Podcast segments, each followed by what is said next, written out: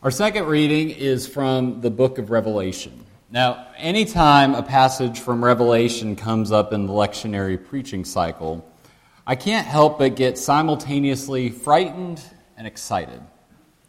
The Apostle John's description of the revelation of Jesus Christ is vivid, it's vast, it's full of energy and hope for God's people. On the other hand, it's the book of Revelation, the book generations of Christians, particularly us frozen chosen Presbyterians, have shied away from. New Testament scholar and president of Union Seminary, where I attended, Brian Blount, says that if there's one thing to remember about this book, it's this the title of the book is called Revelation, not Revelations, as so many people misname it.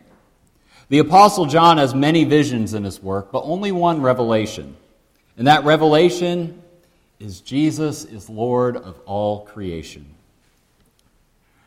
Our second reading this morning is one of my favorite passages from John's Revelation. And it's a particularly special passage as we celebrate All Saints' Day as it describes the saints of every time and place gathering at the throne of Christ the Lamb, and all they can do at the throne is praise and sing his name. I invite you now to, to listen with open hearts and minds as we encounter God's word together. From the seventh chapter of John's Revelation, beginning with the ninth verse. After this I looked, and there was a great multitude that no one could count.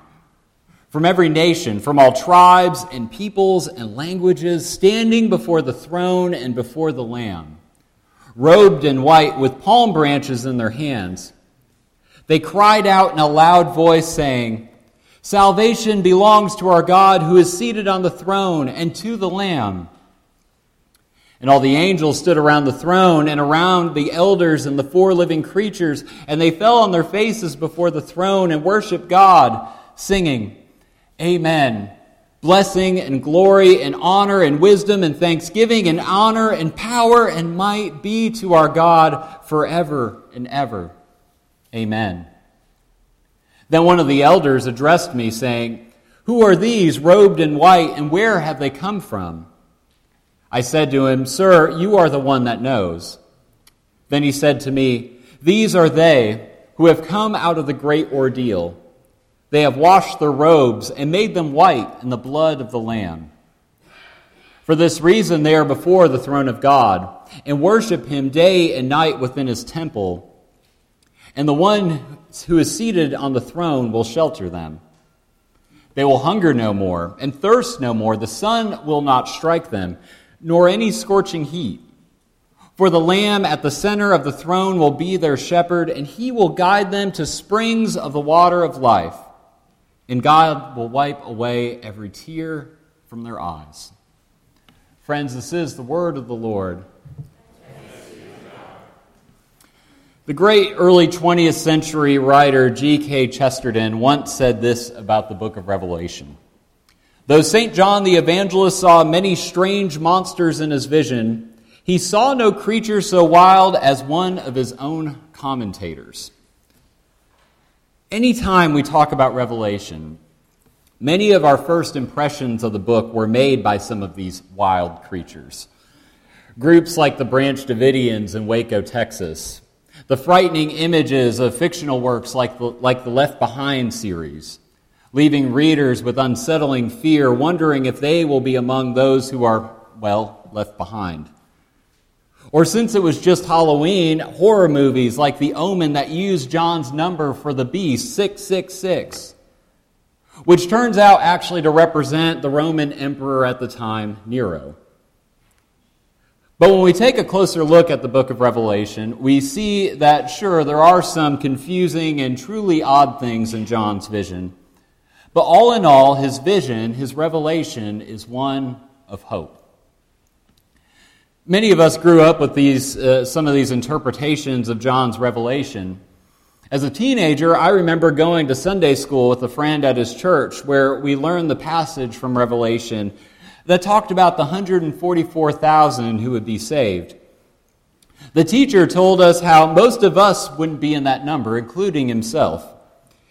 And more so that he did meet somebody who was in that number, somebody in the church named Joe. When I asked how he knew Joe was among the 144,000, he said, Well, Joe told me. While studying Revelation in college and seminary, I learned that this seemingly small number is actually symbolic of a much larger one.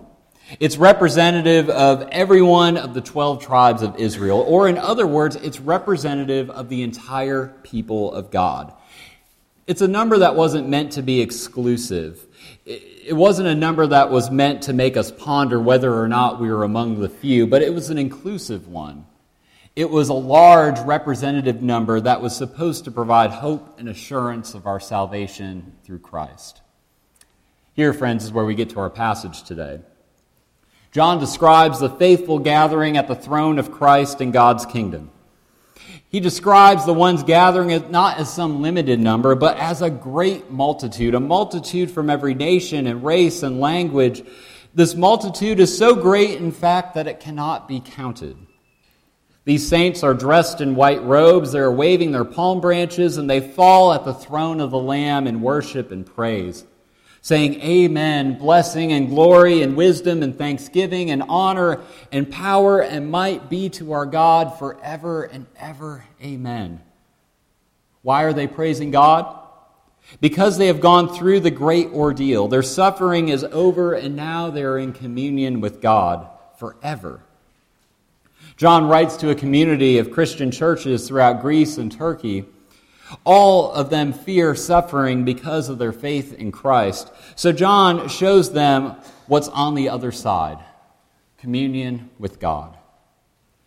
On All Saints' Day, friends, we give thanks to God for the saints in our church, in our lives, in our community who have joined this great multitude dressed in white. Their great ordeal is through. For some, it was suffering for others, sadness and loss and struggles throughout this life. But now they have made it through this ordeal, and now they are part of this great multitude led by Christ the Lamb himself, the great shepherd. And here there will be no more crying, no more suffering, no more hunger or thirst. We give thanks to God for these great saints because of their faithful witness Soon we will celebrate the faithful witness of the saints who wrote the Barmen Declaration, standing up to the evil and hatred of Nazism in Germany, risking their very lives for the sake of the gospel. We will also give thanks for the saints in our own lives, who will remember and celebrate as we read their names and light candles. These saints helped teach us the faith, and their example of perseverance nourishes us for our own faith journeys of discipleship. But here is where the Apostle John pushes us one step further on All Saints' Day. Typically, we end right here at praising God for these great saints who taught us the faith and persevered in adversity. We usually end with looking back. But John's apocalyptic vision of this great multitude, so great that it cannot be counted, reminds us that All Saints' Day isn't just about looking back on the great saints who have come before us, but it's also about looking ahead to that great day when we too will put on our white robes and join the great multitude. The great day when our own suffering has finished, where at last we are in communion with our Lord. We look forward not only to the day when we join this great multitude, but to the day when the whole party is gathered, when everyone's suffering is through, when on earth as it is in heaven, Christ completely conquers fear and greed, hunger and thirst, and eliminates death once and for all. Because the great multitude has gathered in God's kingdom, all we can do is sing praise to the living God who has claimed us so graciously in Christ. The Apostle John calls us in his revelation to look back, but also to look forward. What a perfect theme for All Saints' Day. We thank God for the witness of the saints who have gone before us, for those who first taught us who Jesus is for us, for those who first welcomed us at his table to be fed and transformed.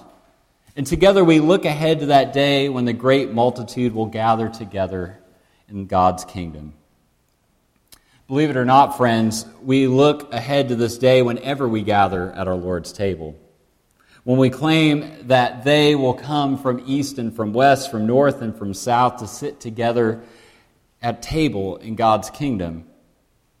Whenever we do this, every time we gather at the Lord's table, we witness to a hurting world that one day all suffering, hunger, thirst, even death will be no more. For all will be one in Christ.